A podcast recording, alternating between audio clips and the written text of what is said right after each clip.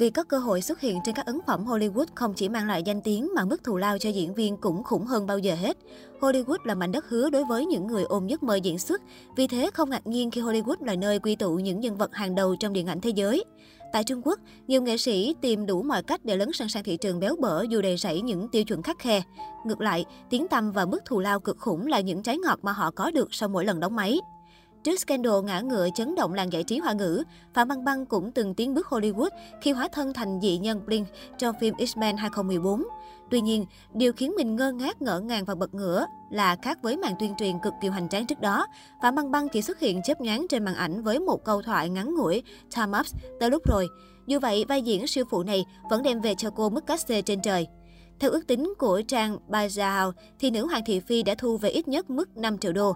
113,8 tỷ đồng, lại còn thêm cả phần hoa hồng phòng vé ở Trung Quốc nữa chứ.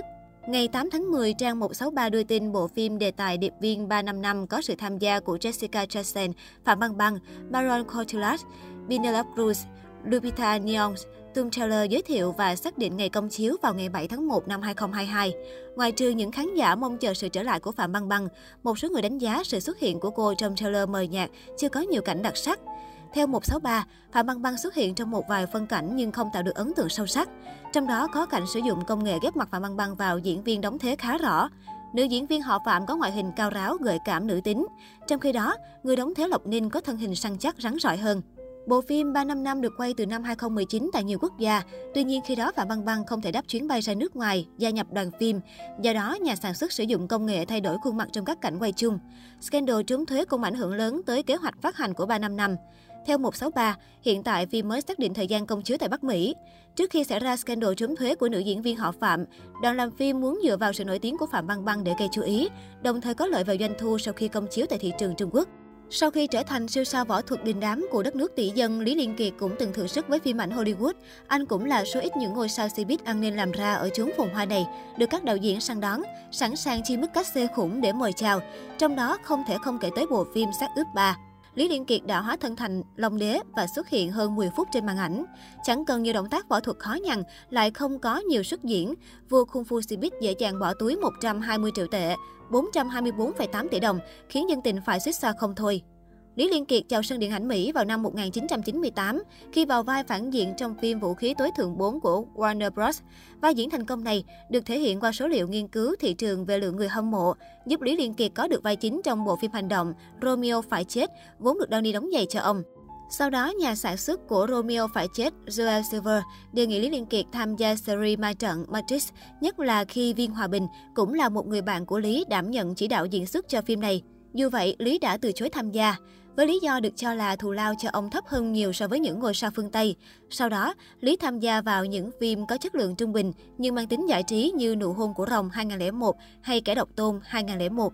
Sự thể hiện không trọn vẹn của Lý Liên Kiệt trong các bộ phim Mỹ là kết quả của việc giới làm phim Hollywood tiếp cận với thể loại phim hành động. Phim hành động Mỹ nhìn chung nhanh gọn và các thế đánh ít hoa mỹ hơn phim Hồng Kông. Bên cạnh đó, các đoàn làm phim Mỹ cũng có ít kinh nghiệm trong việc quay các cảnh đánh đấm như các đồng nghiệp Hồng Kông. Ở Hồng Kông, khán giả muốn xem các màn giao đấu có độ dài lên đến 5 phút, Lý Liên Kiệt nói khi quay phim Romeo phải chết. Họ muốn xem cách di chuyển và phong cách của diễn viên. Thế nhưng trong văn hóa Mỹ, giống như quyền Anh, khán giả chỉ muốn xem ai thắng. Nếu một người đánh hạ một người khác trong 30 giây, khán giả sẽ thấy rất tuyệt vời. Thành Long chắc chắn là cái tên top đầu trong việc cá kiếm ở đất Hollywood rồi. Thậm chí chẳng hề quá lời khi nói siêu sao võ thuật này là ngôi sao có sự nghiệp phát triển nơi xứ người tốt nhất nhì Cbiz. Khi tham gia bộ phim Giờ cao điểm 2, Thành Long đã thu về mức thù lao cực khủng lên tới 40 triệu đô, 910,5 tỷ đồng. Chính thành công vang dội của bộ phim này đã khiến nam diễn viên được các đạo diễn Hollywood tin tưởng và sẵn lòng hợp tác. Mức cát xê của đại ca Cbiz cũng vì vậy mà rất ổn định, chẳng bao giờ tuột xuống dưới ngưỡng 40 triệu đô đó. Thành Long tiết lộ muốn thế giới nhìn nhận mình là một diễn viên có thể diễn xuất không chỉ là một ngôi sao hành động.